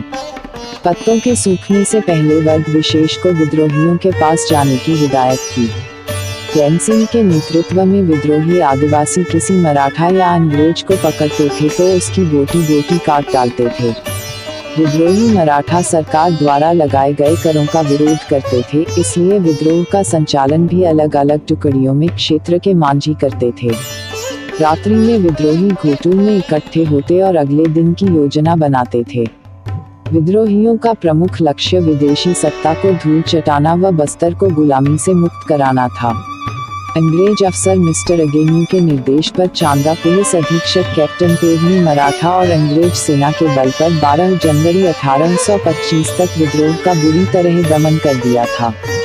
गैन सिंह को गिरफ़्तार कर 20 जनवरी 1825 को उनके परलकोट स्थित महल के सामने फांसी दे दी गई। पहले शहीद सपूत, अंग्रेज़ों के विरुद्ध स्वतंत्रता संग्राम का प्रथम शंखनाद करने वाले परलकोट के जमींदारदार का बलिदान अनूठा और अविस्मरणीय है। जल, जंगल और ज़मीन का हक मांगने वाले बस्तरवासी आज भी उन्हें स्मरण कर गौरवान्वित महसूस करते हैं। बस्तर जैसे पिछड़े आदिवासी वनांचल में स्वतंत्रता आंदोलन की चेतना हेतु प्रथम बीज रोपण के लिए गैन सिंह को जाना जाता है। वे भारतीय स्वतंत्रता संग्राम में बस्तर के ही नहीं, वरन संपूर्ण छत्तीसगढ़ के प्रथम शहीद थे। इसके बावजूद ऐसे महानायक की याद में आज तक कोई विशेष कार्य शासन द्वारा नहीं हो पाया। बस्तर वासियों की पुरानी मांग है कि गैन सिंह को एक शहीद का हक छत्तीसगढ़ के इतिहास में अवश्य मिलना चाहिए। दो सौवीं पुण्यतिथि यादगार बनाएँ। बस्तर प्रकृति बचाओ समिति के अध्यक्ष दशरथ सिंह कश्यप ने बताया कि 20 मार्च 2025 को शहीद शिरोमणि गैन सिंह की 200वीं पुण्यतिथि होगी, इसलिए बस्तर के इस महानायक की 200वीं पुण्यतिथि मनाने अभी से सामाजिक व शासकीय तौर पर बृहद योजना बनाने की दरकार है। इस तरह के महत्वपूर्ण अपडेट लगातार अपने मोबाइल पर प्राप्त करने के लिए तथा सभी विषयों के वीडियोस और अन्य जानकारी प्राप्त करने के लिए हमारे YouTube चैनल शिक्षा इंस्टीट्यूट को सब्सक्राइब करें। नियमित अपडेट के लिए शिक्षा इंस्टीट्यूट के व्हाट्सएप ब्रॉडकास्ट लिस्ट में जुड़े। इसके लिए मैसेंजर में अपना मोबाइल नंबर दे या व्हाट्सएप करें seven zero four seven seven seven seven seven zero six पर। धन्यवाद। नमस्कार साथियों आज हम बात करेंगे छत्तीसगढ़ की प्रमुख जनजातियों की। छत्तीसगढ़ की जनजातियाँ अपनी अनूठी जीवन शैली रीति रिवाजों और पारंपरिक मान्यताओं के लिए जानी जाती हैं। भारत में कई प्रकार के आदिवासी हैं और छत्तीसगढ़ उनमें से एक बाहुल्य आदिवासी राज्य है। यह माना जाता है कि छत्तीसगढ़ राज्य में भारत के सबसे पुराने आदिवासी समुदाय दस हज़ार वर्षों से बस्तर में रह रहे हैं। संविधान की पांचवी अनुसूची व्यवस्था के अनुसार छत्तीसगढ़ में कुल 42 अनुसूचित जनजातियाँ पाई जाती हैं, जिसमें गोंड जनजाति प्रमुख जनजाति है। छत्तीसगढ़ में पाँच जनजातियों को विशेष पिछड़ी जनजाति समूह के रूप में पहचान मिली है। डॉक्टर वेरियर एल्विन ने छत्तीसगढ़ की मुड़िया जनजाति पर द मुड़िया एंड दोर घोटुल की रचना की। साथ ही जॉर्ज ग्रियर्सन ने गोंड जनजाति समूह आधारित पुस्तक गोंड्स ऑफ़ बस्तर लिखी है। छत्तीसगढ़ में मुख्य जनजातियों के नाम एवं मूल निवास क्षेत्र। तो सबसे पहले हम बात करते हैं बस्तर की। यहाँ पर गोंड अबूज माड़िया मारिया, मुरिया, हलबा, भतरा, परजा, धुरवा तथा अन्य जनजातियाँ निवास करती हैं। बात करें हम दंतेवाड़ा की तो दंतेवाड़ा में मुड़िया डंडावी माड़िया, गोंड, डोरला, हलबा एवं अन्य जनजातियाँ निवास करती हैं। कोरिया की प्रमुख जनजातियाँ हैं कोल गोंड भुंजिया और अन्य। कोरबा की बात करें तो कोरबा में विशेष रूप से कोरबा जनजाति गोंड राजगोंड कंवर भैना बिजवार तथा धनवार जनजातियाँ पाई जाती हैं। वहीं बिलासपुर और रायपुर में आ, सांवरा मांझी भैना जनजातियाँ पाई जाती हैं और गरियाबंद मैनपुर धमतरी में कमार जनजातियाँ पाई जाती हैं। और इसके साथ साथ सरगुजा व जसपुर में मुंडा जनजातियाँ पाई जाती हैं। छत्तीसगढ़ की जनजातियाँ संबंधी जानकारी। छत्तीसगढ़ में जनजाति बाहुल क्षेत्र में पांचवी अनुसूची व्यवस्था लागू की जाती है। छत्तीसगढ़ में केंद्र शासन द्वारा घोषित विशेष पिछड़ी जनजातियों की कुल संख्या पाँच है और राज्य सरकार ने अपनी ओर से भुजिया और पंडों को विशेष पिछड़ी जनजाति घोषित किया है। छत्तीसगढ़ के पाँच विशेष पिछड़ी जनजातियों के नाम हैं अबूझ माड़िया बैगा, कमार, पहाड़ी कोरबा, बिरहोर। छत्तीसगढ़ में राज्य शासन द्वारा घोषित विशेष पिछड़ी जनजातियों की कुल संख्या दो है, भुंजिया और पंडो। छत्तीसगढ़ में घोषित अनुसूचित जनजाति समूह की कुल संख्या बयालीस है। छत्तीसगढ़ में सर्वाधिक आदिवासी क्षेत्र गोंड प्रजाति के हैं और सर्वाधिक जनजाति प्रतिशत वाला जिला नारायणपुर है। छत्तीसगढ़ की जनजातियों संबंधित जानकारी में अगर हम आगे देखें तो भारत में सर्वाधिक जनजाति वाले राज्यों में छत्तीसगढ़ का चौथा स्थान है। छत्तीसगढ़ में सबसे कम जनजाति प्रतिशत वाला जिला रायपुर है। जनजातियों का पूजा स्थान जहाँ देव स्थल होता है, उसको सरना कहा जाता है। छत्तीसगढ़ की जनजातियों में भतरा सामाजिक दृष्टि से उच्च स्थान रखते हैं। छत्तीसगढ़ में आर्थिक दृष्टि से सबसे विकसित जनजाति हलबा जनजाति है। पैसा या धन देकर वधु प्राप्त करने की पारंपरिक प्रथा परिगर्धन परिगधन कहलाता है। इसे क्रय विवाह भी कहा जाता है। छत्तीसगढ़ की आदिवासी समाज में एक पति त्याग कर दूसरा पति रखना ठुकू प्रथा कहलाता है। आदिवासियों का सबसे प्रमुख देव बूढ़ा देव को माना जाता है। आदिवासी जनजाति समूह में गुंडाधुर, आदिवासी नायक, चमत्कारी पुरुष के रूप में जाने जाते हैं। अन्य जनजातियों में विधवा स्त्री से अल्प व्यय में विवाह अर उतो प्रचलित है। जनजातियों में कृषि संबंधी ढेरसा त्यौहार प्रमुख होता है। जनजातियों का प्रचलित स्थानांतरित कृषि या झूम कृषि को बेवार, पेद्दा कृषि कहलाती है। छत्तीसगढ़ में दंडामी माड़िया जनजाति में गौर नृत्य या दंडामी माड़िया नृत्य प्रसिद्ध है। गोंड जनजाति प्रमुख रूप से द्रविड़ भाषा परिवार से हैं। गोंड जनजाति में लमसेना विवाह प्रचलित है। दूध लौटवा प्रथा गोंड जनजाति में प्रचलित है। गोंड जनजाति स्वयं को कोयतोर या कोया के रूप में जानती है। The Maria and their Ghotul किताब वेरियल एलविन द्वारा लिखी गई और लंदन में 1947 में Oxford unit university press London द्वारा इसको प्रकाशित किया गया। रेला गीत मुरिया जनजाति का प्रसिद्ध गीत है। द मुरिया गोंड ऑफ़ बस्तर किताब ग्रियर्सन की है 1938 में प्रकाशित हुई। छत्तीसगढ़ में सर्वाधिक अबूझमाड़िया जनजाति नारायणपुर ज़िले में पाई जाती है। माड़िया जनजाति द्वारा परंपरागत नृत्य के समय जंगली भैंस की सींग से बनी टोपी पहनते हैं। छत्तीसगढ़ की माड़िया जनजाति मृतक स्तंभ का प्रयोग करती है, स्थानीय भाषा में गुड़ी कहा जाता है। मुड़िया माड़िया जनजातियाँ लकड़ी की खुदाई का, कार्य में प्रवीण माने जाते हैं। माड़िया जनजाति में सल्फी नामक पेय पदार्थ अत्यधिक लोकप्रिय है। घोटुल संस्कृति का प्रचलन मुरिया जनजाति में पाया जाता है। प्रसिद्ध लोक नाट्य माओपाटा मुरिया जनजाति में प्रचलित है। माड़िया जनजाति के स्त्री पुरुष का मिलन स्थल को सिहारी झोपड़ी कहा जाता है। हिल माड़िया जनजाति द्वारा की जाने वाली स्थानांतरित कृषि को पेद्दा कहा जाता है। हलबा जनजाति का निवास क्षेत्र दुर्ग, रायपुर एवं बस्तर है। हलवा जनजाति के लोग स्वयं को महादेव पर्वत एवं पार्वती द्वारा उत्पन्न मानते हैं। हलवा जनजाति द्वारा सर्वाधिक रूप से कबीर पंथ को अपनाया गया है। हलवा जनजाति में प्रचलित गढ़ चिन्ह या टोटम प्रथा को बरग या बरगी कहा जाता है। छुआछूत पर विश्वास रखने वाली जनजाति हलवा जनजाति है। ब्रिटिश काल में छत्तीसगढ़ के बस्तर राज्य की सरकारी बोली हल्बी भाषा थी। बिंद्री नवाखाई, जवारा पर्व आदि भारिया जनजाति में होती है। आदिवासी वर्ग के उराव जनजाति द्वारा अधिकांश लोग ईसाई धर्म स्वीकार किए हैं। मंगनी विवाह राजीबाजी विवाह भारिया जनजाति में प्रचलित है। भरनोटी या भरियाटी बोली, भारिया जनजाति की मूल बोली है। छत्तीसगढ़ के रायगढ़, जसपुर, सरगुजा ज़िले में मुख्यतः कोरवा जनजाति निवास करती है। छत्तीसगढ़ के कोरवा जनजाति का नृत्य भयोत्पादक होता है। कोरवा जनजाति का लोकप्रिय पेय पदार्थ हंडिया मदिरा होता है।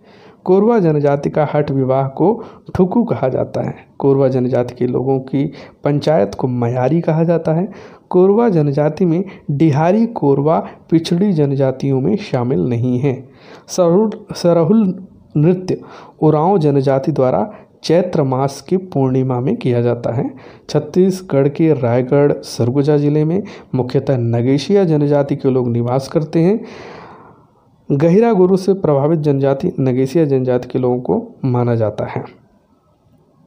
बस्तर की धुरवा जनजाति का प्रसिद्ध पारंपरिक नृत्य परब नृत्य है। अगरिया आदिवासी प्रजाति के लोगों में उड़द दाल का विशेष महत्व है। छत्तीसगढ़ में कबा, कमार जनजाति मुख्य रूप से बिंद्रनवागढ़, मैनपुर और फिंगेश्वर में निवास करती है। कमार जनजाति अपना पूर्वज कौरवों को मानते हैं एवं सैन्य सैनिक सेवा को पैतृक व्यवसाय मानते हैं। बैगा जनजाति साल वृक्ष की पूजा करते हैं। साल वृक्ष को पूजनीय मानते हैं। छत्तीसगढ़ में बैगा जनजाति मुख्यतः सरगुजा, बिलासपुर राजनांदगांव में निवास करती है। बैगा जनजाति में प्रचलित विवाह को पैठुल कहा जाता है। इसे बैगा जनजाति में पैठू या अगरिया जनजाति में ढुकू कहा जाता है। बैगा जनजाति में गुदना कला लोकप्रिय है। बैगा जनजाति रसनवा पर मुख्य रूप से मनाते हैं। बैगा जनजाति में प्रमुख परघोनी नृत्य प्रचलित है, जो विवाह के अवसर पर बारात की अगवानी के समय आँगन में हाथी बनाकर नृत्य किया जाता है। बैगा जनजाति का मिलन गीत दशहरा या बिल्मा गीत है। खैरवार जनजाति की उपजातियों का नाम प्राणियों एवं पौधों के नाम पर रखा जाता है। छत्तीसगढ़ की भुजिया जनजाति मुख्य रूप से रायपुर, गरियाबंद जिलों में निवास करती है। भुजिया जनजाति द्रविड़ीन जनजाति है। इसकी दो उपजातियाँ छिंद भुजिया और चौकटिया भुजिया है। भतरा जनजाति का निवास क्षेत्र उड़ीसा प्रांत की सीमा से लगे क्षेत्र बस्तर को माना जाता है। बिंजवार जनजाति का निवास क्षेत्र बिलासपुर बलौदा बाज़ार में है। अनेक राजाओं के साथ वर्णन है इनका और दंतकथाओं में भी इनका वर्णन मिलता है। बिजवार जनजाति का प्रतीक चिन्ह तीर को माना जाता है। इनमें तीर विवाह प्रचलित है ओराव जनजाति के युवा गुरु को धुमकोरिया कहा जाता है, जिसके वयस्क सदस्यों को धांगर कहा जाता है। कुरुख या कुड़ुख भाषा उरांव जनजाति की प्रमुख भाषा है। उराव जनजाति का मूल स्थल दक्कन का क्षेत्र माना जाता है। उराव जनजाति का पारंपरिक पोशाक करेया कहलाता है। ओराव जनजाति के लोग अपने संतान का नाम पशु पक्षियों, वृक्षों के नाम पर रखते हैं। ओराव जनजाति के लोग स्वयं को कौरव के वंशज मानते हैं। ओराव जनजाति द्वारा सरहुल लोक नृत्य साल वृक्ष के समीप किया जाता है। कोरकू जनजाति, द्रविड़ भाषा कोरक शब्द से उत्पन्न है। इसका अर्थ होता है किनारा, जो नर्मदा एवं ताप्ती के किनारों पर रहते हैं। खम्ब स्वांग प्रथा कोरकू जनजाति में प्रसिद्ध है। धनवार जनजाति का निवास क्षेत्र बिलासपुर ज़िले को माना जाता है। मध्य प्रदेश में धनुवार के नाम से भी इन्हें जाना जाता है, जो धनुष एवं तीर का प्रतीक होता है। मंझवार जनजाति मुख्यतः कटघोरा क्षेत्र में निवास करती है। बस्तर के प्रमुख जनजाति देवता डॉक्टर देव को कहा जाता है। मुरिया जनजाति के युवा लड़के, लड़की को, युवा लड़के, लड़की को चेलिक व मोटियारी कहलाते हैं। युवा चेलिक और लड़कियाँ, युवतियाँ मोटियारी। हलवा जनजाति में शैला नृत्य अत्यधिक लोकप्रिय है। बेलदार अनुसूचित जाति वर्ग में शामिल है। भील जनजाति मुख्यतः छत्तीसगढ़ में नहीं पाई जाती है। उराव जनजाति की उप जनजाति का नाम धनका है। पटरिया प्रधान जनजाति के लोगों को कहा जाता है। धुरवा परजा जनजाति को कहा जाता है। बिलासपुर और जांजगीर ज़िले में भैना जनजाति पाई जाती है। बर नाच, बर त्यौहार, बर नृत्य कंवर जनजाति में प्रचलित है। कर्मा नृत्य जनजातियों का सर्वाधिक प्रसिद्ध लोक नृत्य है। कोरबा ज़िले के कटघोरा तहसील में सौता जनजाति पाई जाती है। कमार जनजाति के स्थानांतरित कृषि को दहिया कहा जाता है। आखेट पारधी जनजाति की आजीविका का परंपरागत स्रोत है। लोहा गलाने का व्यवसाय कार्य करने वाली गरिया जनजाति होती है। यह छोटी द्रविड़ जाति एवं गोंड जनजाति का वंश माने जाते हैं। बंदा खरिया जनजाति वर्ग का प्रमुख देवता है। छत्तीसगढ़ के रायगढ़ ज़िले में बिरहोर जनजाति पाई जाती है। कोंडा गाँव की प्रमुख जनजाति देवी दाबा गोलिन देवी को माना जाता है। गोंड जनजाति द्वारा मेघनाथ पर्व मनाया जाता है। कोरकू जनजाति को अरंधा कहा जाता है। नवाधानी कोरकू जनजाति में मृत्यु संस्कार को कहा जाता है। कोरकू जनजाति का प्रमुख देव सिंगरी देव हैं। परजा जनजाति को ध्रुवा जनजाति के नाम से जाना जाता है। परजा जनजाति के लोग पशु पक्षियों की मुद्राएँ बनाकर नृत्य करते हैं। मांद्री नृत्य घोटुल जनजाति द्वारा किया जाता है। हलबा जनजाति का मुख्य कार्य कृषि है। कमार भुजिया जनजाति का प्रधान क्षेत्र गरियाबंद ज़िले का पिंद नवागढ़ तहसील है। छत्तीसगढ़ की जनजातियों से संबंधित अन्य जानकारी। इसमें हम देखेंगे कि पंधी जनजाति सरगुजा, सूरजपुर, बलरामपुर में निवास करती है। शरीर के सिर के बाल को खमार जनजाति में पवित्र माना जाता है। कोल जनजाति छत्तीसगढ़ में कोरिया ज़िले में निवास करती है। बैगा जनजाति में ठाकुर देव प्रमुख देवता माने जाते हैं। छत्तीसगढ़ की माड़िया जनजाति में भगेली विवाह प्रचलित है। कमार जनजाति में कुराहा प्रमुख व्यक्ति को कहा जाता है। बस्तर ज़िले की विशेष जनजाति का नाम है परजा। छत्तीसगढ़ में घोटयाल गोंड का प्रमुख कार्य टोकरियाँ बनाना है। आगे बात करें तो गोंड जनजाति में सेवा विवाह प्रथा प्रचलित है। कंवर जनजाति में चेरवा, राठिया, तंवर एवं छत्री होते हैं। छत्तीसगढ़ में बिरसा मुंडा सरगुजा ज़िले के निवासी माने जाते हैं।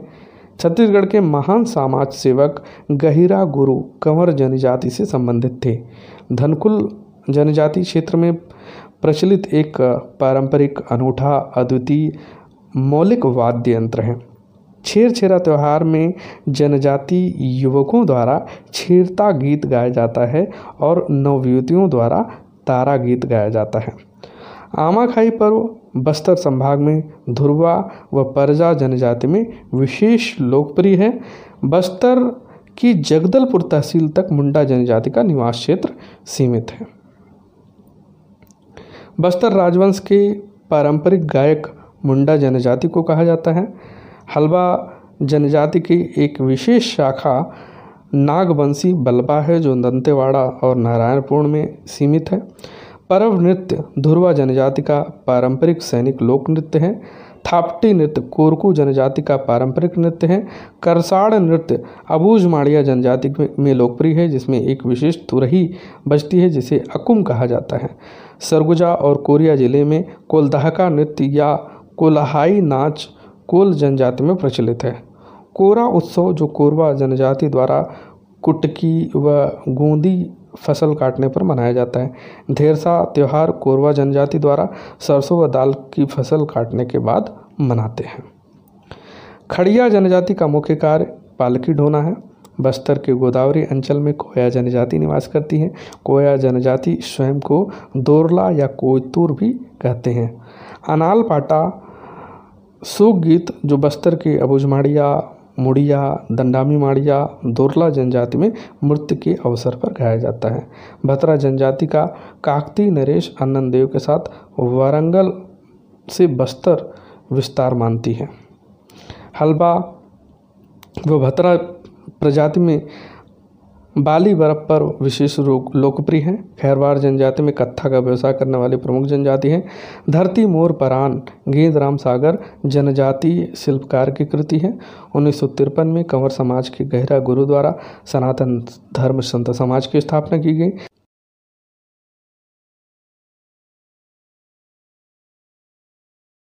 कैसे हैं आप लोग। आप सभी का स्वागत है शिक्षा इंस्टीट्यूट के इस चैनल में। जय छत्तीसगढ़, जय जोहार। दोस्तों लॉकडाउन जारी है और आपके कैरियर के लिए हम पूरी तरह से समर्पित हैं।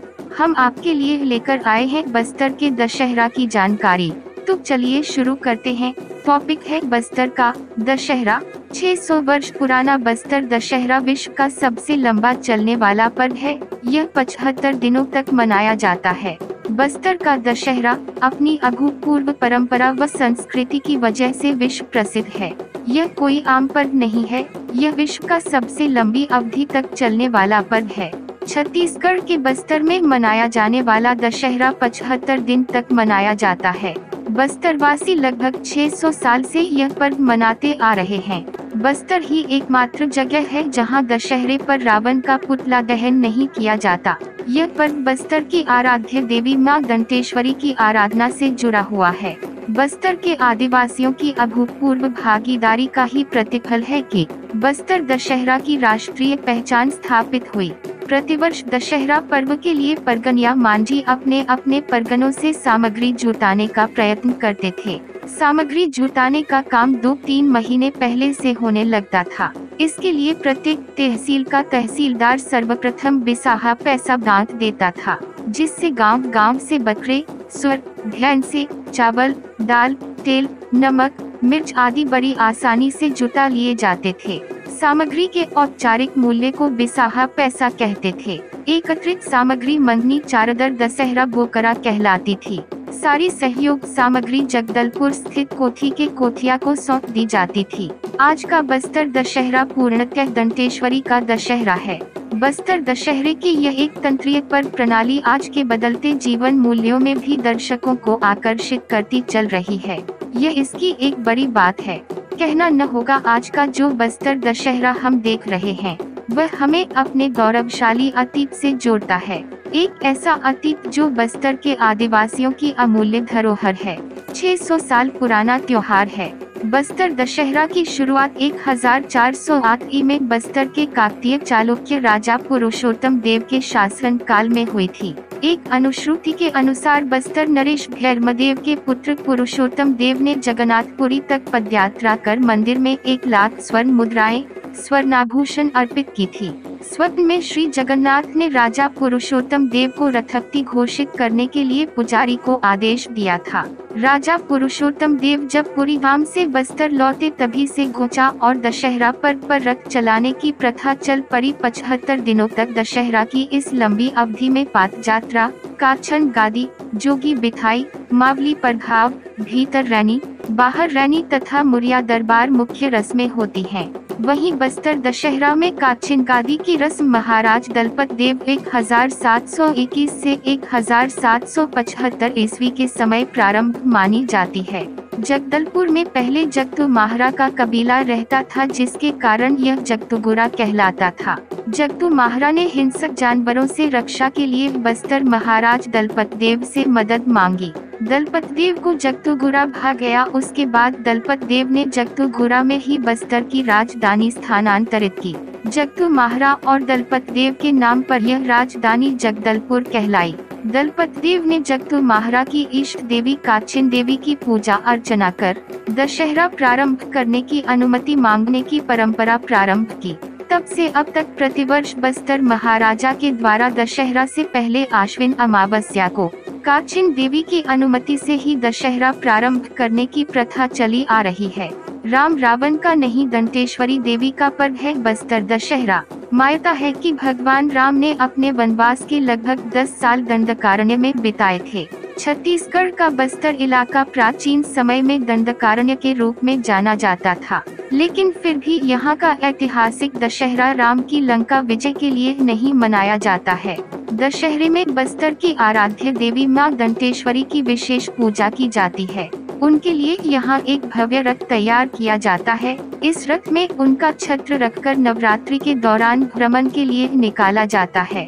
हरियाली अमावस्या के दिन पात यात्रा रस्म से शुरू होती है तैयारी। बस्तर दशहरे की शुरुआत श्रावण, सावन के महीने में पड़ने वाली हरियाली अमावस्या से होती है। इस दिन रथ बनाने के लिए जंगल से पहली लकड़ी लाई जाती है। इस रस्म को पात यात्रा कहा जाता है। रथ निर्माण के लिए प्रथम लकड़ी का पत विधिवत काटकर जंगल से लाया जाता है। इसे पात यात्रा विधान कहा जाता है। पत पूजा से पर का महाविधान शुरू होता है। पात यात्रा के बाद देरी गराई एक प्रमुख रस्म है, जिसमें काश रथों का निर्माण कार्य प्रारंभ किया जाता है। बिलोरी के ग्रामवासी सिरहासार भवन में देरी लाकर भूमि में स्थापित करते हैं। स्तंभ रोहन की इस परंपरा को देरी गराई कहते हैं। इस रस्म के बाद रथ निर्माण के लिए विभिन्न गाँवों से लकड़ियाँ लाकर कार्य शुरू किया जाता है। सबकी भागीदारी है अहम। दशहरे के लिए विशेष रथ तैयार किया जाता है। इस रथ को बनाने की परंपरा करीब 600 साल पुरानी है। बस्तर दशहरा में विभिन्न जनजातियों और जातियों की भागीदारी शामिल है, जिनमें से प्रत्येक को एक विशिष्ट कार्य सौंपा गया है। उदाहरण के लिए, रथ के पहिए बनाने के लिए बढ़ाई बेरा उम्र गाँव गाँव से आते हैं। रथ को खींचने के लिए रसी करंजी जाति के आदिवासी केसरपाल और सोनबल गाँवों से आते हैं। छोटे रथ को कचोरापाती और अगारवारा परगना के युवाओं द्वारा खींचा जाता है। बड़े रथ को किलेपाल के बाइसन के सींग पहने हुए मारिया आदिवासियों द्वारा खींचा जाता है। सभी अनुष्ठानों पर भजन, गायन पोटेदार गाँव के मुंडा आदिवासियों का विशेषाधिकार है। रथ का निर्माण हर साल सनबरा जाति के आदिवासियों द्वारा विशेष रूप से तैयार किया जाता है। लकड़ी के रथ के निर्माण में उपयोग किए जाने वाले लोहे के कीले हमेशा लोहार द्वारा बनाए जाते हैं। रथ को बांधने के लिए रसी पाजा जनजाति के सदस्य द्वारा तैयार की जाती है। रथ निर्माण की निगरानी धाकर जाति के आदिवासी करते हैं। समारोह के लिए रथ का उपयोग करने से पहले हमेशा खाकी जाति के सदस्यों द्वारा रथ की पूजा की जाती है। रथ निसंदेह किसी बाहरी व्यक्ति के लिए बहुत प्राचीन लगती है। जब यह 400 से अधिक मज़बूत मारिया आदिवासियों द्वारा खींचा जाता है तो एक प्रेरक शक्ति पर बल मिलता है, जो कि आदिवासी विश्वास की शक्ति है। काचिन गादी प्रत्येक वर्ष नवरात्रि से पूर्व आश्विन मास की अमावस्या के दिन काचिन गादी की रस्म निभाई जाती है। काचिनगादी रस्म के निर्वहन के बाद ही 10 दिवसीय दशहरा की औपचारिक शुरुआत हो जाती है। काचनगादी का अर्थ होता है काचिन देवी को गदी देना। काचिन देवी की गदी कांटेदार होती है। कांटेदार झूले की गदी पर काचिन देवी विराजित होती है। काचिन देवी को रण देवी भी कहते हैं। काचिन देवी बस्तर रचल के मिर्गान आदिवासियों की कुल देवी है। जगदलपुर में पथरागुड़ा जाने वाले मार्ग में काचिन देवी का मंदिर बना हुआ है। इस कार्यक्रम में राजा शाम को बड़े धूमधाम के साथ काचिन देवी के मंदिर आते हैं। मिर्गान जाति की कुंवारी बालिका में काचिन देवी सवार होती है। कार्यक्रम के तहत सिरहा काचिन देवी का आह्वान करता है तब उस कुंवारी बालिका पर काचिन देवी सवार होकर आती है। काचिन देवी चढ़ जाने के बाद सिरहा उस कया को कांटेदार झूले में लिटाकर झूलाता है। फिर देवी की पूजा अर्चना की जाती है। काचिन देवी से स्वीकृति मिलने पर ही बस्तर दशहरा का धूमधाम के साथ आरंभ हो जाता है। जोगी बिथाई, आश्विन शुक्ल प्रतिमा से बस्तर दशहरा नवरात्रि कार्यक्रम दंतेश्वरी देवी की पूजा से शुरू हो जाता है। इसी दिन सिरहासार में प्राचीन टाउन हॉल में जोगी बिथाई की रस्म होती है। जोगी बिठाने के लिए सिरहासार के मध्य भाग में एक आदमी के बैठने लायक एक गधा बनाया जाता है। इसके अंदर हलबा जाति का एक व्यक्ति लगातार नौ दिन योगासन में बैठा रहता है। इस दौरान वह मल मूत्र का भी त्याग नहीं करता है, जो जोगी बिठाई से पहले एक बकरा और सात मांगुर मछली काटने का रिवाज था। अब बकरा नहीं काटा जाता, मांगुर मछली ही काटे जाते हैं।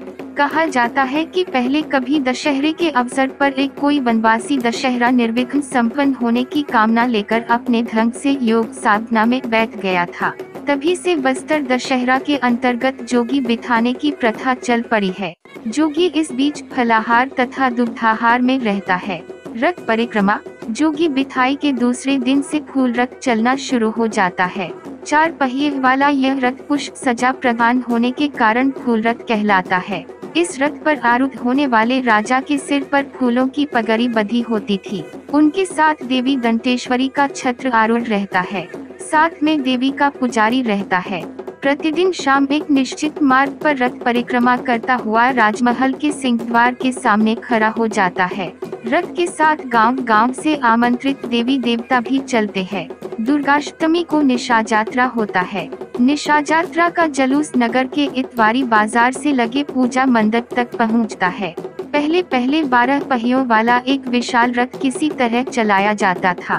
परंतु चलाने में असुविधा होने के कारण एक रथ को आठ और चार पहियों वाले दो रथों में विभाजित कर दिया गया। बस्तर दशहरे का खास आकर्षण होता है। आदिवासियों द्वारा लकड़ियों से तैयार किया गया भव्य रथ, इसे फूल रथ भी कहते हैं। जिसे फूलों और विशेष तरह के रंगीन कपड़ों से सजाया जाता है। इस रथ को बनाने के लिए आदिवासी पारंपरिक तकनीकों का उपयोग करते हैं। बिना किसी आधुनिक तकनीक या मशीन की मदद के बना यह रथ बेहद मज़बूत होता है। दशहरे में शामिल होने बस्तर क्षेत्र के कोने कोने से आदिवासी पहुँचते हैं और रथ को खींचते हैं। रथ पर माँ दंतेश्वरी का छत्र रखा जाता है। राजशाही के समय में बस्तर के महाराज भी रथ में सवार होते थे। जो की बिथाई के अगले दिन से ही फूल रथ का चलना शुरू हो जाता है। दशहरे के दिन भीतर रैनी और एकादशी के दिन बाहर रैनी की रस्म निभाई जाती है। क्योंकि जनवरी श्रुति है कि राजा पुरुषोत्तम देव को जगन्नाथ जी ने बारह पहियों वाले रथ का वरदान दिया था। आज भी लोग श्रद्धा भक्ति से प्रेरित होकर रथों की रसियाँ खींचते हैं। रथ के साथ साथ नाच गाने भी चलते रहते हैं। मुंडा लोगों के मुंडा बाजे बजा रहे होते हैं। लोक नृत्य धमाधम चल रहा होता है। पहले बस्तर दशहरा में इस रथ यात्रा के दौरान हलबा सैनिकों का वर्चस्व रहता था। आज भी उनकी भूमिका उतनी ही जीवंत एवं महत्वपूर्ण है। इस रथ को बंदूक की गोलियों की सलामी दी जाती है जोगी उठाई मावली प्रभाव मावली प्रभाव का अर्थ है देवी की स्थापना। अश्विन शुक्ल नवमी की शाम सिरासार में समाधि जोगी को समारोह पूर्वक उठाया जाता है। जोगी को भेंट देकर सम्मानित करते हैं। इसी दिन रात में मावली प्रभाव होता है। दंतेवाड़ा से श्रद्धा पूर्वक दंतेश्वरी की डोली में लाई गई मावली मूर्ति का स्वागत किया जाता है। मावली देवी को दंतेश्वरी का ही रूप मानते हैं। नए कपड़े में चंदन का लेप देकर एक मूर्ति बनाई जाती है। उस मूर्ति को पुष्पाच्छादित कर दिया जाता है। मावली माता निमंत्रण पाकर दशहरा पर्व में सम्मिलित होने जगदलपुर पहुँचती हैं। इनकी डोली को राजा, राजगुरु और पुजारी कंधे देकर दंतेश्वरी मंदिर तक पहुंचाते हैं। विजयादशमी भीतर रैनी विजयादशमी के दिन भीतर रैनी तथा एकादशी के दिन बाहर रैनी होता है। दोनों दिन आठ पहियों वाला विशाल रथ चलता है। भीतर रैनी के दिन यह रथ अपने पूर्ववर्ती रथ की ही दिशा में अग्रसर होता है। इस रथ पर झूले की व्यवस्था रहती है। विजयदशमी की शाम को रथ के समक्ष एक भैंस की बलि दी जाती थी, लेकिन अब यह परंपरा खत्म हो चुकी है। भैंस को महिषासुर का प्रतीक माना जाता था। इस रथ रथ के आगे अंगदेव रहते हैं और पीछे रथ को माता मावली की परिक्रमा कराई जाती है। रथ को खींचने के लिए कई गाँवों से लोग आते हैं। रथ चोरी करने की रस्म यानी बाहर रैनी। भीतर रैनी रस्म के साथ विजयादशमी के दिन रथ की परिक्रमा जब पूरी हो जाती है तो आदिवासी आठ पहियों वाले इस रथ को प्रथा के अनुसार चुराकर कुम्भेरा कोट ले जाते हैं। इसका कारण है कि बस्तर दशहरे की हर रस्म के लिए आदिवासियों की अलग अलग जनजातियों को ज़िम्मेदारी दी गई। इस तरह हर जनजाति इसका हिस्सा बनती है। लेकिन जब पहली बार बस्तर दशहरा मनाया गया तब मारिया जनजाति को कोई काम नहीं दिया गया था जिससे वे नाराज़ हो गए और उन्होंने रथ चुरा लिया। अगले दिन बस्तर के महाराज को जाकर उन्हें मनाना पड़ा। राजा देवी को नया अन्न अर्पित कर प्रसाद ग्रहण करते हैं। इसे नवाखाई भी कहते हैं। महाराज साथ बैठकर खाना भी खाते हैं। खाना खाने के बाद ही रथ वापस किया गया। इसके बाद रथ चोरी भी परंपरा का हिस्सा बन गई। बाहिर रैनी का झूलेदार रथ कुम्भेराकोट से चलकर सिंह द्वार तक पहुँचता है। बस्तर दशहरे की शोभा यात्रा में कई ऐसे दृश्य हैं जिनके अपने अलग अलग आकर्षण हैं और जन से पर्याप्त लोकरंजन हो जाता है। मुरिया दरबार, दशहरा संपन्न होने पर काचिन गुरी के पास वाले पूजा मंडप में काचिन देवी को सम्मानित किया जाता है। शाम को सिरासार में ग्रामीण तथा शहर के मुखियों की एक मिली जुली आम सभा होती है। इसमें विभिन्न परगनाओं के मांझी मुखिया विभिन्न समस्याओं के निराकरण पर खुली चर्चा करते हैं। इस सभा को मुरिया दरबार कहते हैं। इसी के साथ गाँव गाँव से आए देवी देवताओं की विदाई हो जाती है। बस्तर दशहरे का यह एक सार्थक कार्यक्रम था। वैसे आदिवासी दरबार आज भी चल रहा है। इसी के साथ गाँव गाँव से आए देवी देवताओं की विदाई हो जाती है। बस्तर के वर्तमान महाराज कमलचंद्र भंजदेव हैं। अब मुरिया दरबार में महाराज के साथ साथ राज्य के सीएम भी लोगों की समस्याएँ सुनते हैं। ओहारी, अंत में प्रातः गंगा मुना स्थित मावली शिविर के निकट बने पूजा मंडप पर मावली माई के विदा सम्मान में गंगा मुना यात्रा संपन्न होती है। इस कार्यक्रम को ओहारी कहते हैं। पहले बस्तर दशहरा के विभिन्न यात्रा कार्यक्रमों में सैकड़ों पशुमुन करते थे। यात्रा का अर्थ होता है यात्रा अर्थात महायात्रा या बले। बस्तर अचल शक्ति पूजकों का अचल है, पर आजकल यह प्रथा बंद सी हो गई है। इसी के साथ ही बस्तर दशहरे का समापन होता है। इस तरह के महत्वपूर्ण अपडेट लगातार अपने मोबाइल पर प्राप्त करने के लिए तथा सभी विषयों के वीडियोस और अन्य जानकारी प्राप्त करने के लिए हमारे YouTube चैनल शिक्षा इंस्टीट्यूट को सब्सक्राइब करें हमारे podcasting channel Kuku FM Khabri Google podcast व एंकर एफ़ में जुड़े हमारे टेलीग्राम चैनल पीएसी सामाय ज्ञान से अवश्य जुड़ें। नियमित अपडेट के लिए शिक्षा इंस्टीट्यूट के व्हाट्सएप ब्रॉडकास्ट लिस्ट में जुड़े।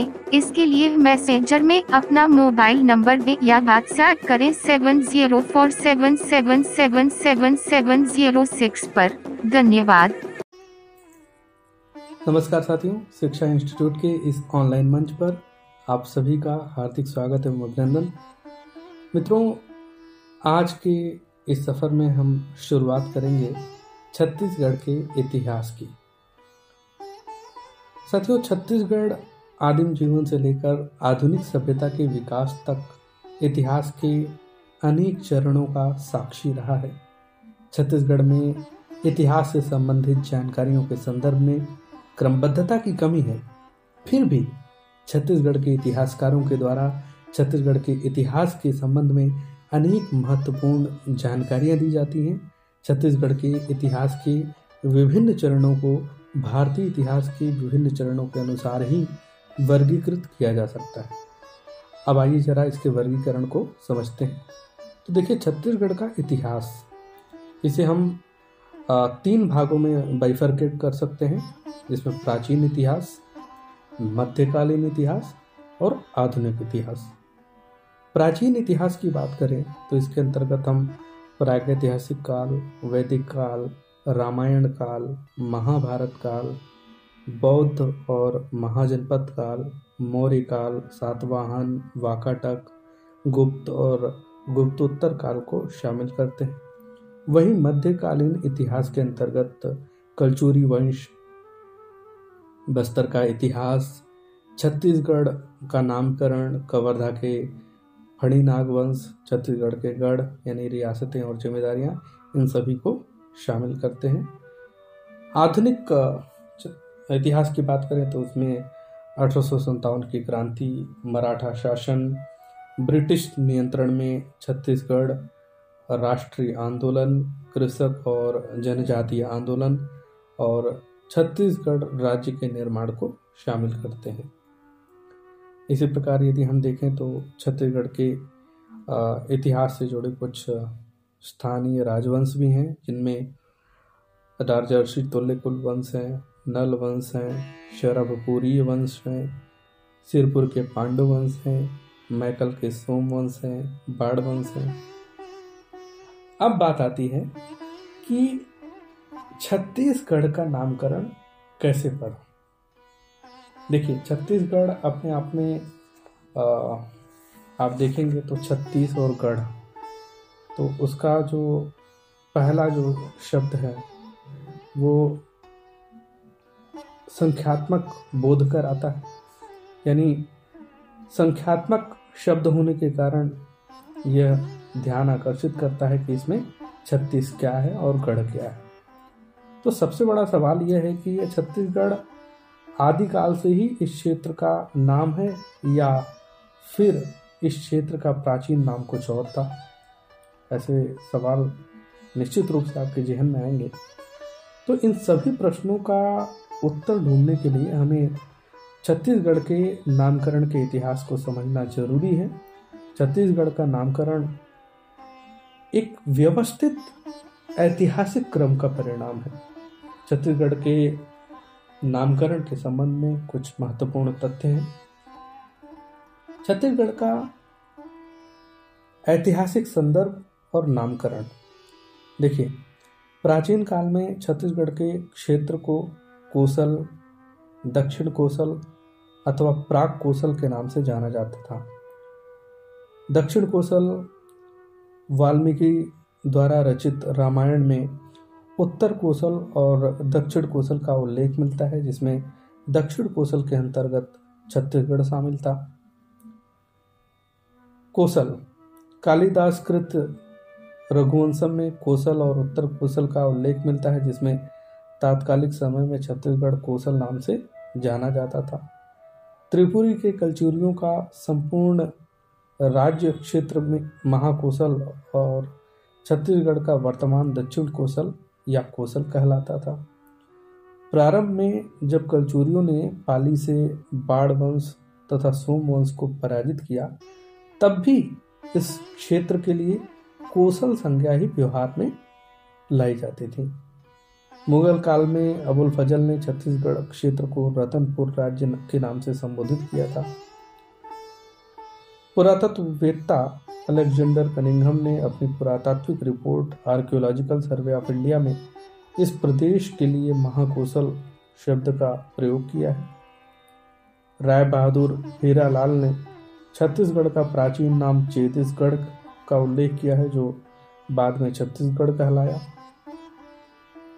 तो छत्तीसगढ़ के नामकरण के संदर्भ में अलग अलग मत या अलग अलग विचार प्रचलित हैं, जैसे जे डी विगलर के अनुसार जरासंघ के काल में छत्तीस चर्मकार परिवारों ने जरासंघ के राज्य से पृथक इस क्षेत्र में आकर रहने लगे, जो छत्तीस घर कहलाया और बाद में यही छत्तीसगढ़ के नाम से जाना जाता है।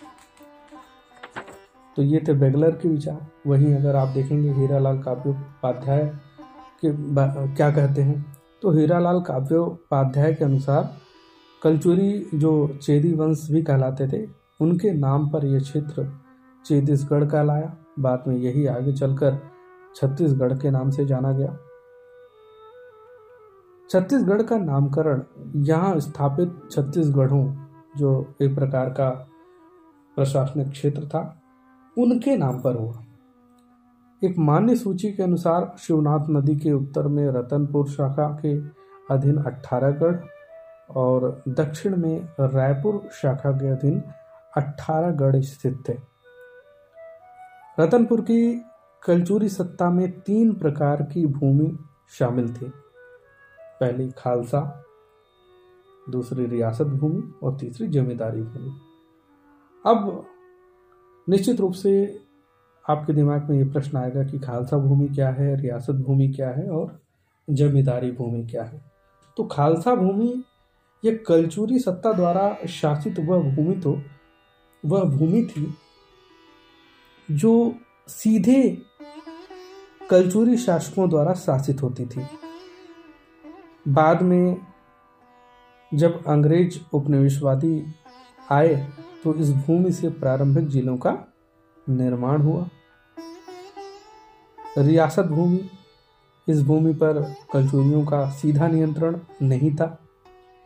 इन्हें अपने अधीन कर उनके शासकों को अधीनता स्वीकार करा, उन्हें वापस कर दिया गया था। राज्य में कुल चौदह रियासतें थी। इसी तरह आप देखेंगे जमींदारी भूमि। तो कलचूरी शासन में शामिल जमींदारी क्षेत्र पर कलचूरियों का सीधा नियंत्रण नहीं था। यह क्षेत्र भी रियासतों की तरह अधीनता स्वीकार कराई जाकर शासित की जाने से उसे दी गई थी। यह भूमि खालसा एवं रियासत क्षेत्र दोनों से ही बाहर थी। जब किसी जमींदारी को जब्त किया जाता तो उसे खालसा भूमि में शामिल कर दिया जाता था। तथा जब किसी को पुरस्कार के रूप में भूमि दी जाती थी तो उसे जमींदारी बना दिया जाता था। तो जमींदारियों की संख्या अस्थिर थी। कुछ स्रोतों के अनुसार जमींदारियों की संख्या तैंतीस थी। इस प्रकार स्पष्ट है कि छत्तीसगढ़ के नामकरण में केवल खालसा भूमि को शामिल किया गया। रियासत और जमींदारियाँ इन गढ़ों के अंतर्गत नहीं थी। कुछ छत्तीसगढ़ के शब्द के संबंध में साहित्यिक विवरण भी मिलते हैं, जैसे छत्तीसगढ़ शब्द का सबसे पहले प्रयोग खैरागढ़ राज्य के राजा लक्ष्मण निधि के चारण कवि दलपत राम राव ने पंद्रहवीं सदी के उत्तरार्ध में इस शब्द का प्रयोग किया। छत्तीसगढ़ की स्वतंत्र राजनीतिक, सांस्कृतिक, सत्ता की कल्पना गोपाल मिश्र द्वारा सबसे पहले की गई। ये राजा राज सिंह के दरबार में थे और इन्होंने अपनी कृति खूब तमाशा में रतनपुर राज्य के लिए सबसे पहले छत्तीसगढ़ शब्द का प्रयोग किया। तवारीख ए है है वंशी और रतनपुर का इतिहास लिखने वाले बाबू रेवा राम ने अठारह सौ छियानवे ईस्वी में विक्रम विलास नामक अपने ग्रंथ में इस क्षेत्र को छत्तीसगढ़ राज्य की संज्ञा दी। ब्रिटिश काल में आधिकारिक रूप से सत्रह सौ पंचानवे के बिलासपुर गजेटियर में छत्तीसगढ़ का शब्द पहली बार प्रयोग मिलता है। तो इस प्रकार आपने देखा कि छत्तीसगढ़ का नामकरण का सफ़र किस तरीके से रहा और अपनी अगली चर्चा में हम इतिहास की शुरुआत करते हुए प्रागैतिहासिक काल का ज़िक्र करेंगे। और उसके बाद वैदिक काल और महाकाव्य काल के सफ़र पर जाएँगे। तो आज की क्लास बस यहीं तक। बहुत बहुत धन्यवाद।